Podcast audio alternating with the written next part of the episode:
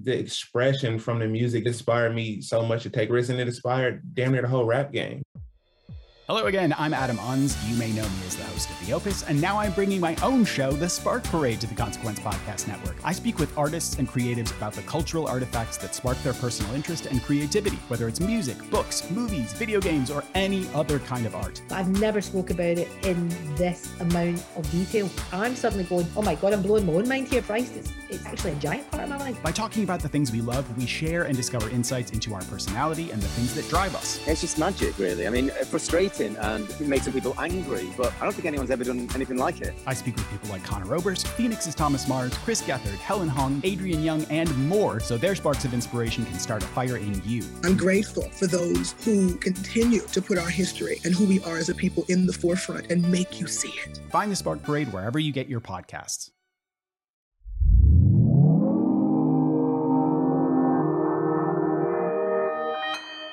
Consequence Podcast Network.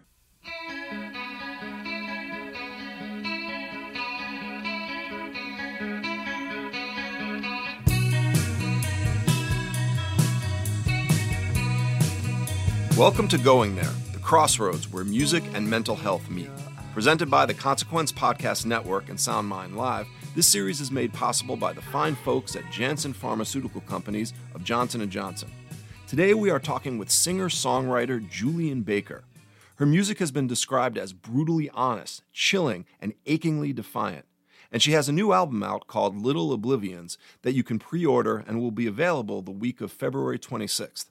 In our conversation, Julien talks about a very common experience where people struggle with comorbid depression and obsessive compulsive disorder. She explains her experience of depression and particularly how it feels like a giant hole that feels like it simply cannot be filled. And she also talks about her experience of having obsessive compulsive disorder, which is generally defined by having obsessive, repetitive thoughts and persistent compulsive behaviors. For Julien, her OCD manifests in perfectionism, in which she feels driven to achieve unusually high standards for herself. And she talks about the various methods that she uses to cope with her depression and her OCD. We appreciate Julien sharing her story on the Going There podcast, where our goal is to have in depth and tough conversations to address important issues so we can learn from each other, challenge the stigma of mental illness, come out of the darkness, and get the care we need. So let's go there and listen to what Julien has to say.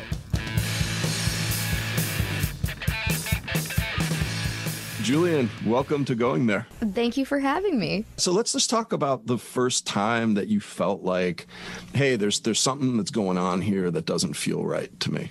It's funny because I feel like as a child, it's almost completely attached to music and the music I was listening to. Like and maybe that's because not, not necessarily that the first time I felt sadness, like deep, unexplainable sadness that wasn't to do with my dog dying or somebody making fun of me at school or something, like something that I knew was an internal event. Those things come to me in the form of music memories. Which songs do you remember kind of you know, making you feel like, oh, this is helping me explore where I'm at? Oh my gosh. I loved like masochistically sad songs. I remember I would just fiend for them. Of course, of, of everything I was listening to at that time, let's see, I was 12 or 13, so I was listening to Panic at the Disco's first record, Welcome to the Black Parade by My Chemical Romance, getting really mm. in my feelings to those tunes. And then it's it's just so funny the way that such genuine huge emotions would come to me by way of something really commercial and sort of comedic. Like i remember hearing that gary jules piano cover of mad world. It was just on like a gears of war video game commercial. And i heard, like heard it on my friend's tv and i was like i have to f- figure out what song that was. And that's how i found out about so much music because it was like you know i was an only child I had people in my neighborhood that we all listened to the same things, the bands that you could find on the Hot Topic t shirt wall.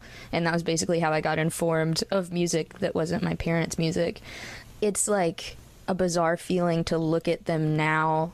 And more often than not, when I'm talking about the Black Parade, I'm making fun of the clothes that I wore or the attitude that I had and sort of minimizing the legitimate honest overwhelming feelings that I was sort of channeling through these intentionally theatrically sad songs. For people who have experienced depression or people who have family members who've experienced depression, they know that difference. You know, they know when there's something that is very connected to what's happening around you. And then there's something that, even if it starts with something in the world, it goes to a very different place.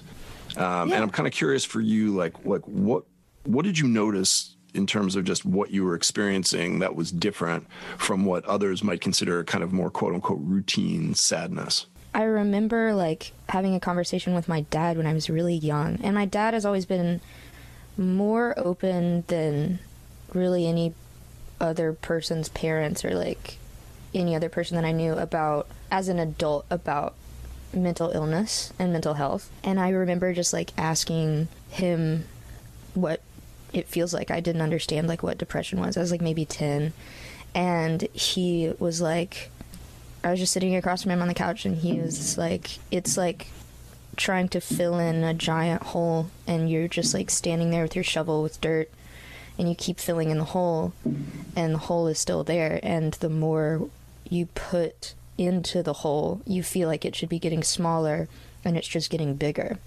And I didn't understand it. For me, at you know ten or eleven, it was so tactile and literal, and something I couldn't put into uh, like an emotional context and then when i felt that i think the unexplainableness is what stuck out to me most i was like why there's really no reason in my life for me to feel like this and yet my thoughts are becoming more and more like toxic to me, you know?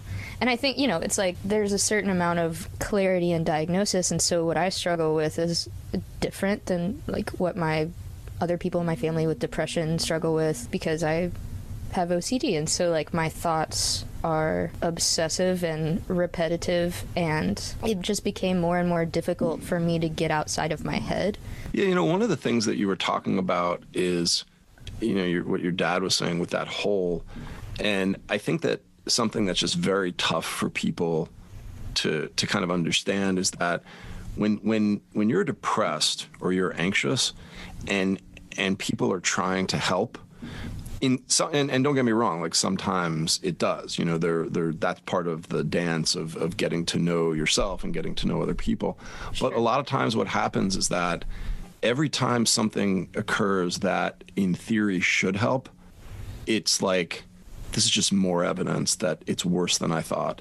Like it's Oh. get it's like this is this is so like I, I'm getting farther from you by Yeah, you doing yes. these things and it's like oh my god that it, like the, to me it almost is like a quicksand like there's just there's nothing to grab onto Exactly, and I think it's got so much to do, like, you know, when you talk about understanding trauma in your body and like generational trauma and gener- like how that changes the neurochemistry of like challenges your grandparents had, what challenges then that imposed on your parents and what your parents are trying to give to you.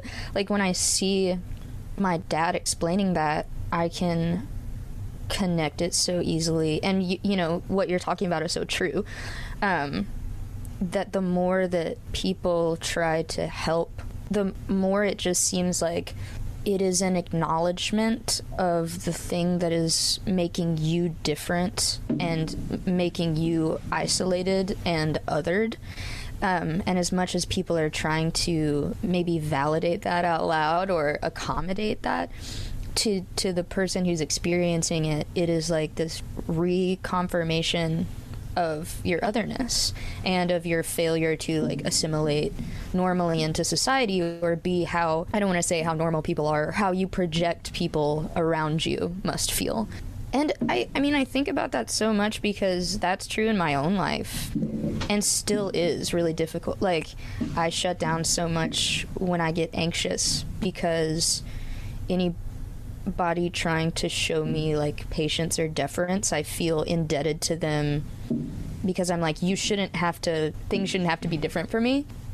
And I honestly think, you know, that's something that comes from, at least I feel like in my experience and in, in my family, there's a deep connection there to like bootstrap mentality and being able to do the work on yourself independently without making yourself a burden to others. And you know, there's so much else there too with the way that women are taught to be accommodating and not to like be demanding or socialized to have less needs and be more caretakers than uh, have themselves taken care of or whatever.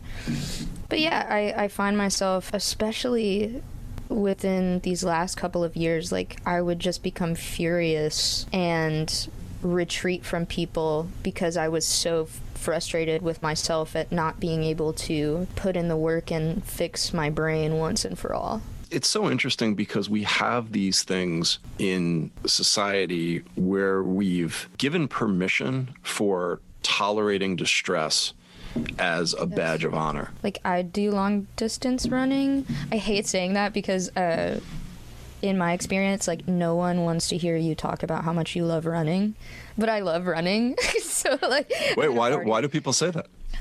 Don't know. It's just like the jock who's like, "Yeah, you just got to get out there and hit those trails, bro. I love running. I did 13 miles today." Like, I never like talking about it that much, and so I feel weird being like, "I am capable of running long distances," but I do like half marathons and stuff. And it's interesting because I started running like I would have a panic attack and I would just run. I would just leave the venue or I would god, I remember there was this one time I had just played a show in New York, and I feel like it was at Mercury Lounge. And I was just sprinting up and down the stairs because it was cold and it was in New York, and I didn't want to walk through the bar.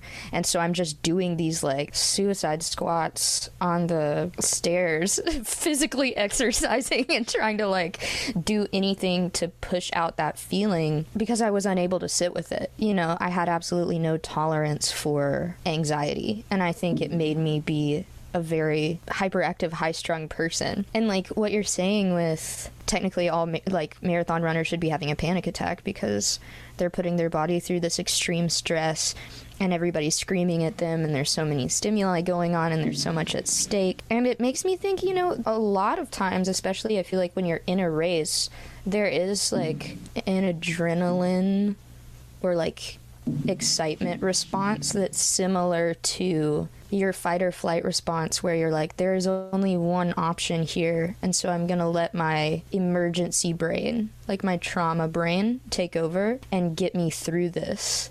Part of it is just being at the 25th mile of your panic attack and pushing through but also it's like why are we all walking around pushing through our panic attacks instead of evaluating the societal factors and factors about our work and about our, our daily lives that are giving us these panic attacks. That's the thing, because one of the biggest problems I have with a lot of the people with whom I work is that they're doing so many good things. You know, they're doing so many good things in their life. I mean, think about think about you. I mean, you're you know, you're at the beginning essentially of this fantastic career. I mean, like if you weren't doing that, things would be less stressful for you. And you know, if you start adding things on, not you but anybody starts adding things on, the it, it gets back to that central premise. It's like, well, you're supposed to feel good that you're a musician. Doesn't that make yes. you feel good? Doesn't that make you not be OCD anymore, right? You know, Every it's like conversation with people from my hometown, like "good job," and I'm just like, ah. I mean, not so much anymore, but like. I think one of the things that was is so much better about the way things used to be right? Because it used to be that everything was this like rigid, heteronormative, racist, sexist, like every every all the all the isms were all lined mm-hmm. up, you know. Sure. And yeah. so that there was this very narrow group of people that got to have any kind of sense of belonging or non-otherness. The thing that's so amazing now is that everything is opening up. But the thing that you know we have to get to the other side of is that there's still this part of of everyone that still evaluates success based on those old Mm-hmm. norms. I mean, people know that this isn't true, but there's something in the back of your head that's like, well, you're supposed to settle down and have a family, and you're supposed to have one job for the rest of your life, and it's supposed to always move up, and you know, and yeah. you're supposed to stay connected with people in the same way, and and the the the thing that nobody talks about is how difficult it is to do all of these things. I feel like that's the, what you're talking about with the societal issue is that why don't people talk about how difficult it is to hold down a regular job, to have oh relationships? Yeah, you're describing like so many things about how we evaluate ourselves as successful. I don't know, in the in the therapy that I have undergone, it's very like values based. And that was hard for me to figure out because basically I didn't know what my values were or how they were different from things that I had let be established as mat- like matters of course. My anxiety does manifest itself in productivity a lot, uh, and I think for a lot of people that's true because we have sort of an atmosphere of grind culture that ties in. It's almost this um, malformed like cousin of thought to bootstrap mentality of if you just work hard good things will come to you. If you just are dedicated enough if you're just a good enough musician if you're just if you just stay up all night practicing your instrument like the movie whiplash then you will be rewarded by the music gods uh, for your dedication and I don't want to speak. You know, I'm an amateur, and this is your job. So, pardon, correct me. But uh, I feel no, no, no. I, I, I reject, I reject that that dichotomy. Absolutely no. And this is what you and I were talking about right at the beginning. It's like we are completely lose this this expert concept, and anyone who's in our field should know by definition that we don't know very much. Like that should be the thing that you learn, and that like you should be yes. learning from the people who you're working with. It's like we, yeah. we should be spending more time listening to them because it's like I don't I don't feel like we have this thing on on, on lock. Because no. if we did, it, there wouldn't be a mental health crisis.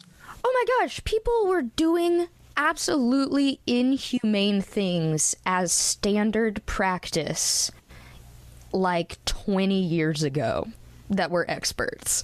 So I'm I'm all for like leveling academia and, and being aware of like yeah we we, we like accreditation we, we, and epistemic privilege. Yeah. Yeah, I mean we we came up with gay conversion therapy. Let's let's have a little humility. Oh you know? my god. so hold on, let me just get my thoughts in order because there's so many things that I have to say about that the first thing I was going to say is that we, when you said we need to be learning from the people that we're working with, yes, that is amazing to me because it is it's a really simple explanation of how I think identity politics and like trying to make a protocol built off of identity politics is still just like a different way of categorization. And so even when you think about like trying to explore gender theory and you know more people becoming awake to the fact that gender isn't binary, but then it's still like so the thing we learn from this from dismantling that binary is that you interact with people on a completely individual basis that has maybe some but not necessarily any bearing on the way another person understands their gender and their sexuality and their identity. And that's like the liberty that you afford to the human beings in your life. But it's the same way i think with mental illness or with mental health.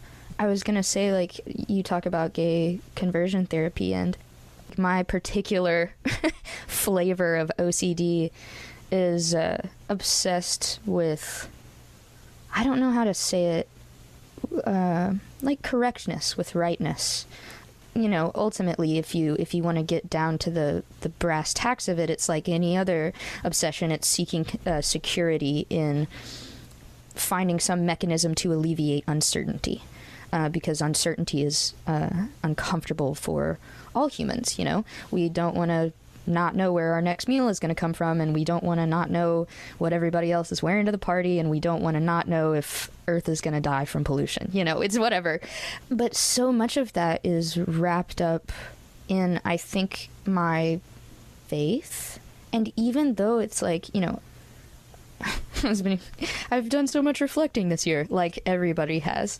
Uh, but you know, really reevaluating, you know, coming back again to these societal aspects and things that we take to be the way it is, all capital letters, like the way that the human experience is is evaluated. It's bizarre to be in a position where for so long I made a point to actively reconcile queerness and faith without fully acknowledging the negative impacts that organized religion had maybe had on my life. Gosh. I mean, Love in Action was in Memphis, you know, the infamous conversion therapy center. And it's like, those are things that were in my consciousness and in my awareness that I didn't really process as personal to me you know, because I wasn't connecting with them on an like identity basis, I guess. And I've talked about this before. It's like, you know, I just came out and then I had all these friends that were men and they were just like, "Well, we you're a boy now." you know what I mean? like, well, I mean not really, but like there like I, I there's not really a ton there wasn't really a ton of oh, theory or yeah.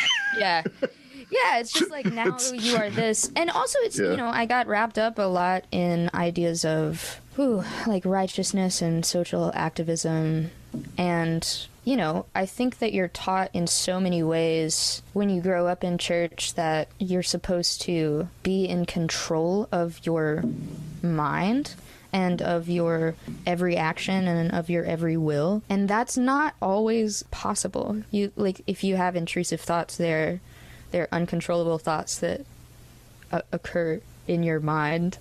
And there's this big rift between understanding the mind and its actual neurological, psychological capabilities, and then the expectations we have set up by religious institutions or academic institutions or, you know, our jobs or what have you. You know, when people say, like, well, what's what's wrong with having gay conversion therapy as an option? And it's like, well, it's not really that. It's like, wh- why aren't we asking the question of like, why is there a need for that to begin with? Yes. You know, like why on a societal level is it's a living, breathing, at least from my perspective of what I've seen, harmful monument to the exact opposite of what we should be doing. I live in, in Maplewood in, in New Jersey, and it's, you know, we have a big rainbow in the center of our town and I'm very I'm very fortunate because I see how my kids they have gay friends, they have bi friends, they have trans friends already. And I see the the ease with which they talk about it. You know, they they just talk about it sort of kids? like well, 11 and 14. That's amazing. And yeah, it is. And it's like, and they just talk about the way someone's like, oh, so and so's Italian, like so and so is trans, you know, and they and they have the language for us, you know, born male but identifies as female and is living as such. And that makes me so happy. Like when I see my younger cousins navigating that because, you know, I mean, I'm I don't know, there's several ways in which my anxiety expresses itself and the and the rightness uh, comes across, but choosing the correct words and the correct terminology for some reason just like became very important to me.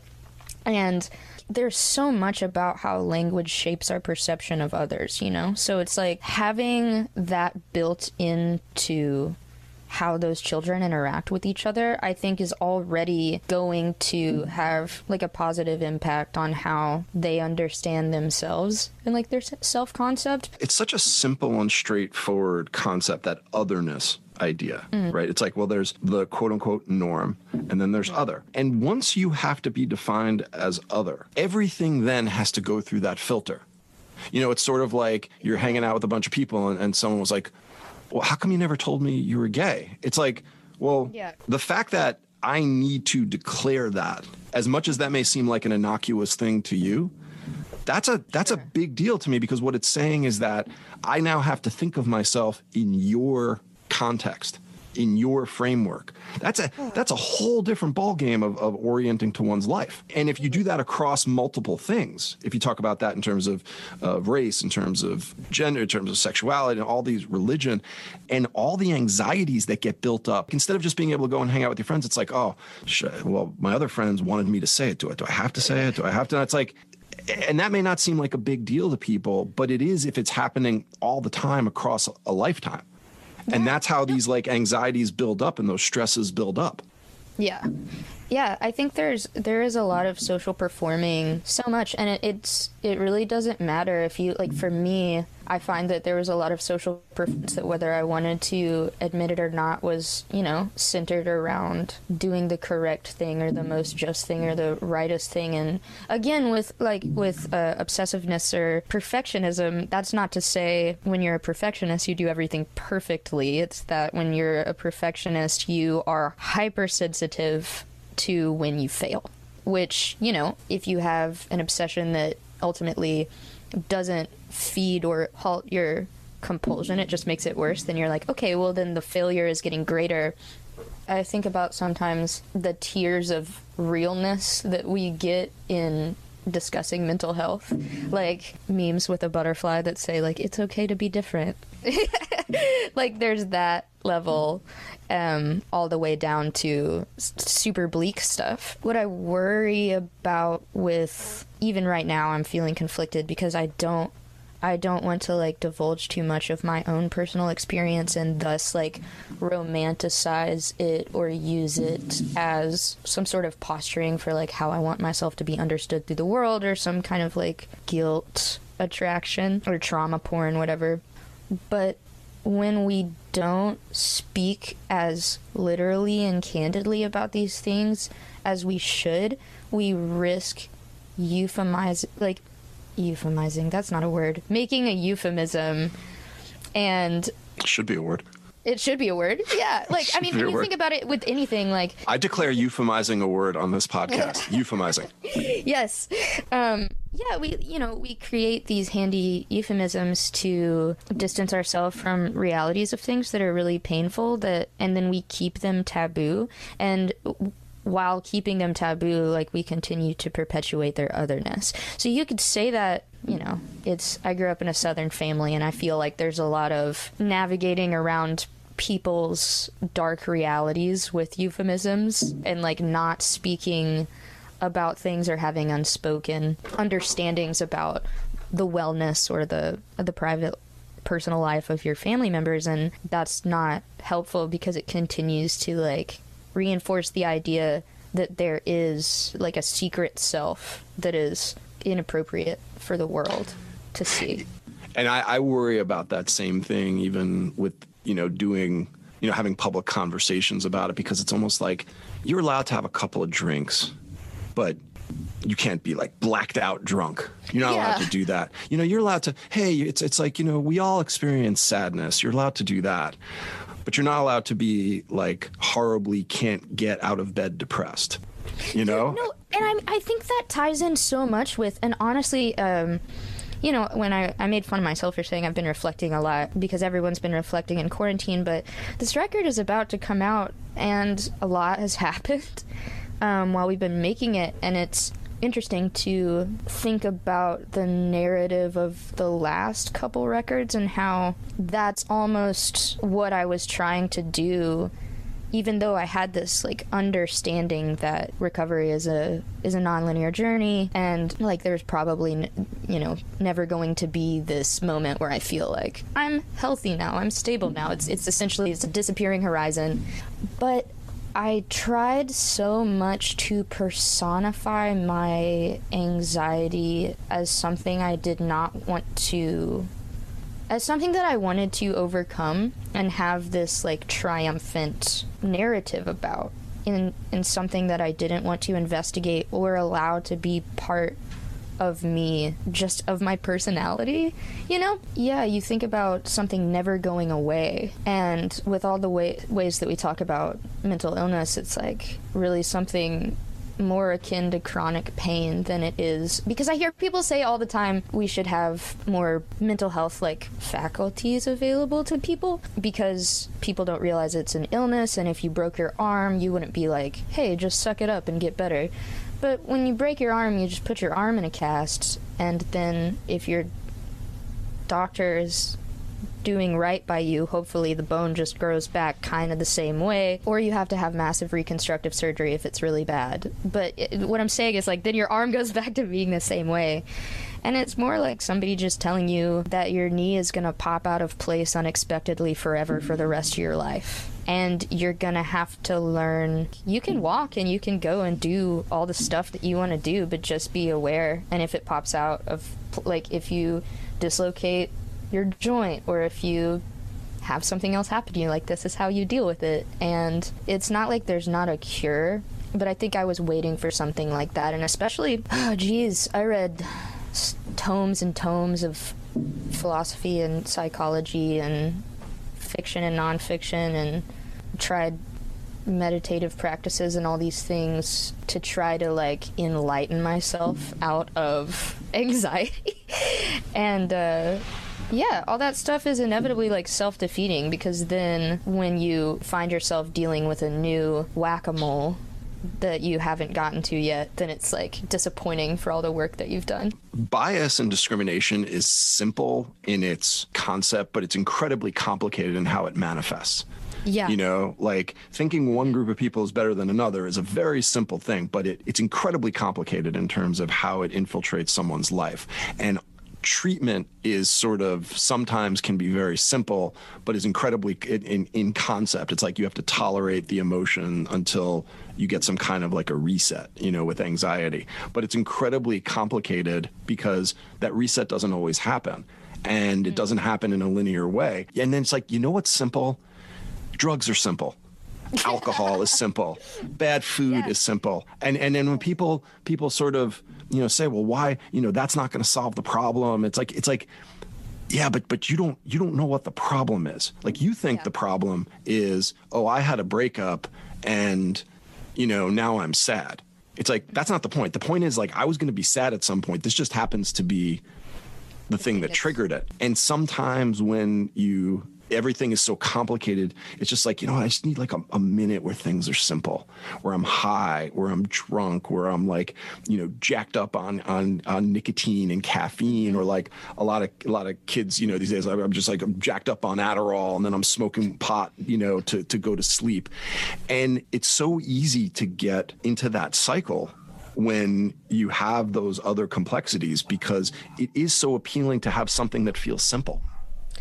Oh my gosh, yeah. And I completely agree with you. And I think that's what was so difficult for me. And, you know, like this is still painful to talk about to my ego, but since the podcast is called Going There, yeah, you know, I was sober for many years and that kind of became part of my identity. And then it, I feel like I have always been a hardcore fan and I sort I like collapsed sobriety and straight edge culture. And you know it's like I'm not out here in FSU I just listened to a lot of straight edge music. Like mm. I'm I'm not claiming to be like part of the culture, but I could go off on a tangent about how there is an element of purity culture to it that sort of collaborated well or mm. conflated well with the purity culture of Christianity that uh, you know of being excellent and being morally right and being superior and denying the flesh or whatever. There was a point it was in the last few days of 2018 in December, like December 27th, 28th, and something just went off in my brain that was like, I have been feeling the hypervigilant, cold sweat, panic state for three straight days, and I don't know why I'm straight edge anymore. Then I was just like, you know what? Maybe it's time to change my relationship to alcohol. And of course i did that maybe subconsciously because i was like well nothing nothing is working. Like none of my tactics are working. Prayer is not working. Surprise.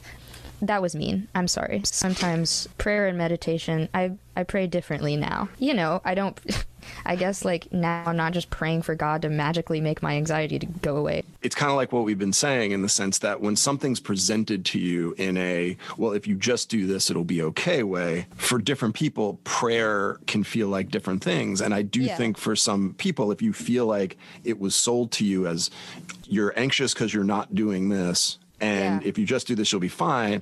I, I- I think it's fair to develop a certain, you know, hey, that that that didn't work for me, and it made me feel bad in the in the in the in the process. Sure, no, and I mean, I can sit here and talk about bad theology, and I mean that what it's still a thing I enjoy talking about, but now I just think I try to root it more in the body and the interpersonal, and you know not over philosophize things that i mean i'm saying like you know maybe that was bad theology that it was sold to me that i could pray my anxiety away or read my anxiety away or educate my anxiety away. But what i'm saying is like you know in in that moment these things aren't working. And so i was just like yeah i would like to not feel this way for even one moment. Then I had like a, identity crisis about not being straight edge anymore. And like among all those things, you know, I thought what you're saying is like people think, oh, the problem is uh, you're going through a breakup, you're sad, so you're just going to drown it in booze. But the thing is, really, like people are searching for relief, I think, a lot of times, and then start to become dependent on the one kind of relief that they can easily access. And then like I'm sure I read a ton of books about this too because I'm like on an eternal quest to understand everything, which I never will. But then, you know, it's like the more you use, the less you are able to feel at like emotional or mental stasis without a substance. And so then your tolerance for life without the substance actually goes further down gradually um, as your tolerance or your imperviousness to the substance goes up. And um, that was a really difficult thing to come back from for me, just getting into that cycle, having my sobriety wrapped up in an ideology of superiority and uh, like triumph over, like using the will to subvert the impulse. Like that, I was like, oh, I actually can't do this because trauma is powerful and the chemicals in my brain are powerful and addiction is powerful. And it was humbling, but it was also like exactly what you're describing. You know, it's like people fall into those cycles for a reason. one of the things that I'll say to the people I'm working with is that it's it's good to have a moral like your like your therapist talking about to have values. Like it's it's good if the values are kind of subservient to a more organic you. Like if you're using them as a way of trying to figure your life out, that's works. But if if it's now become another sexism, another racism, another way for you to feel like you're other and you're not meeting whatever arbitrary standard. It's like, well, mm-hmm. what do you what do you what do you have then? Now you now you now that's because like to me, that's the that's one of the ways that discrimination manifests is when the person is now internalizes you know this sense that that they're they're not good enough and and they've got to be in this perpetual fight to to get better and it's like oh man that's it's it's like it's not a conversation it's it's not even an argument it's it's just it's Yeah. just like a, it's a beat down it's like an emotional Yeah. beat down and It is, yeah. you know that's coming from like yourself all the time and i think Yeah. that's what's that's what's so difficult is because oh man like i wanted for so long i wanted to get better and it wasn't happening and i was so angry because i just wanted to not be like burdensome to my friends. And it was because like the whole time i was trying to get better still was rooted in this like if i just go to this behavioral health clinic if i just do this thing if i just like trust my psycho- my psychiatrist about what medication i should be on then maybe i can like everything go back to normal. And i can uh you know and i don't think that's a realistic standard you know when you're just worried about like making the people in your life stop worrying about you because that's uncomfortable? I, you know and i think unfortunately that's still how a lot of people look at mental health is like i'm just trying to get where other people don't think that i'm crazy right now. Like that's how i felt. I was like man i've been anxious for my whole life it's manifesting in a really negative way right now. If I could just have it go back to manifesting in a really tolerable way, I could probably be the same level of miserable, but my friends wouldn't not know if I'm gonna live or die. No. And then you're just like, yeah, that seems optimal. But, you know, it's a really low bar. Well, we're unfortunately out of time, and it's a Oh, bummer no. because I feel like we could have like eight more discussions off of what we talked about. but Oh, God, yes. um, but honestly, you know, like one one of the things as you were talking, what was interesting is that I was trying to figure out, like, because I don't, I don't really judge that much when I listen to music, like what draws me in. I'm just kind of like, I like what I like and I don't like. It's kind of like, you know, Beavis and Butthead had it kind of right on that front. Like you just think some things are cool and some things suck. So it's like, Yeah. you know, like Where you rock, where you suck. yeah and, and it's just and- but i think in, in retrospect one of the things that i liked about the music, and I think I, I, get that vibe from talking with you, is that it does feel like for some reason the music kind of just opens up the conversation. I, I don't get the feeling, you can tell me if I'm wrong about this, that it, at least the things that I've heard, that it's as much like, here's the conclusion you're supposed to be coming to. It's more like, here's the emotion and what do you think? I, I don't know. That that's the that's the vibe that I get off that's of it. Uh, talking biggest, with you. That's the biggest compliment. I love that. I think, yeah, it's really counter to my personality to want to come with one foregone conclusion about anything. You know, as ironic as that is, because I'm always just trying to figure out one nice little box of how I feel about everything. But that's that's a big compliment. Thank you. I hope that that's what the music does. I hope it's a a catalyst for discourse and not just my sermon on what I think in a song. Well, listen, I appreciate you coming on, and uh, you know, best of luck to you with everything. Of course, yeah. Thank you so much.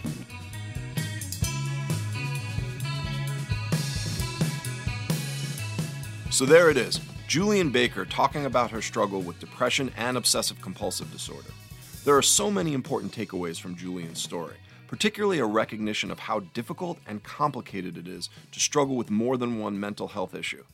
And Julien does such a fantastic job of talking about the trial and error that many people go through to figure out how to cope. Will substance use work? Will therapy? Will exercise? And for each of us, there may be a different combination of coping methods that helps us manage our unique mental health issues.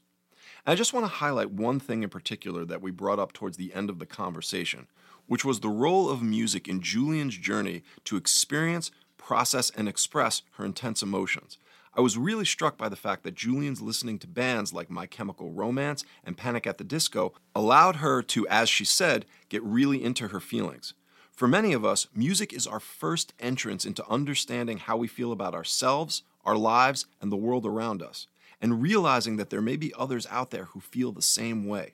And this is so important towards reducing the stigma that people have towards mental illness. Sometimes it can mean so much to know that there's just one person out there who understands and can help us articulate our feelings. And you can feel the empathy in Julien's music, where she is opening conversations, exploring emotions, and not feeling like she has to provide all the answers. The wisdom she has from her own mental health journey comes through, and it translates into a respect for others, recognizing that coping with mental illness is often a journey and not a destination. I want to thank Consequence Podcast Network and Sound Mind Live for including me in this wonderful project, which is sponsored by Janssen Pharmaceutical Companies of Johnson & Johnson. And thanks to Pete Wilson and the Rooks for letting us use their song I Know. If you are struggling with anxiety, depression, or addiction and are looking for help, please call the Substance Abuse and Mental Health Services Administration National Helpline at 1 800 622 4357. And if you're thinking about harming yourself and want to seek help, please contact the National Suicide Prevention Lifeline at 1 800 273 8255. You may also go to the Sound Mind Live and Consequence of Sound websites for more information. So be healthy, be safe, and be kind to yourself and others. See you next time at the Crossroads.